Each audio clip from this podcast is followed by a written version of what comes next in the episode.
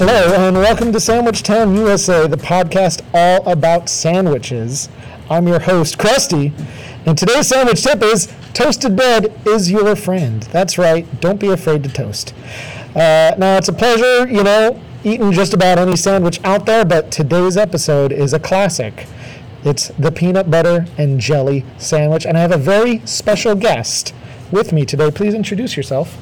Hello, podcast listeners. My name is Sammy Sandwich, and I am a sandwich lover.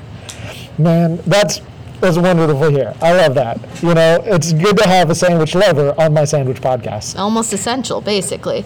So, um, one thing uh, I'm- I brought you in, Sammy, to to talk about peanut butter and jelly sandwiches. I did read up a little bit on the history of peanut butter and jelly. Did you? Did you know that peanut butter was invented in the late 1800s? I did not know that. Did you know that the first peanut butter and jelly recipe ever published was in 1901?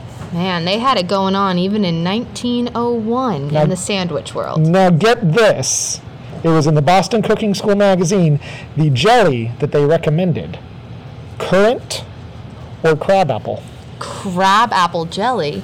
I've never even heard of such a thing. I've never even heard of such a thing. But now I want to try a crab apple jelly and peanut butter sandwich I think I do too. with toasted bread.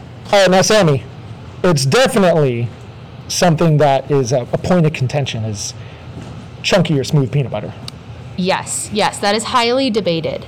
I have a very strong opinion about this topic. Mm-hmm. Which I- way do you lean? I strongly believe that crunchy is the only way to have a texturally appropriate peanut butter and jelly sandwich. I could not agree more. wow. I'm a crunchy fellow myself. I think we're on, you know, the smaller side of the argument there. I think most people would disagree with us, but for me it's it's the crunch of a peanut butter or even almond in an almond butter sandwich.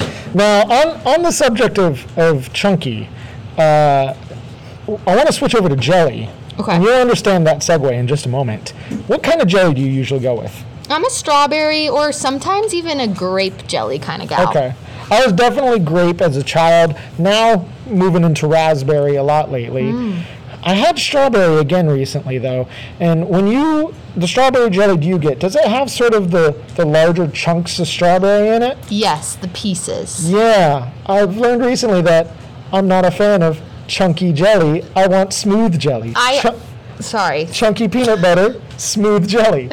I feel that. I like the chunk of a peanut. It's supposed to be crunchy, but a strawberry or a raspberry is supposed to be smooth and almost creamy.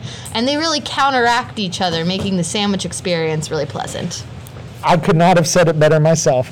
On that note, ladies and gentlemen, we are out of time. Sammy, thank you so much for being here. Any final words? Thank you so much for having me. Um, toast your bread, eat your peanut butter crunchy, and enjoy your sandwich. And remember, always eat the crust.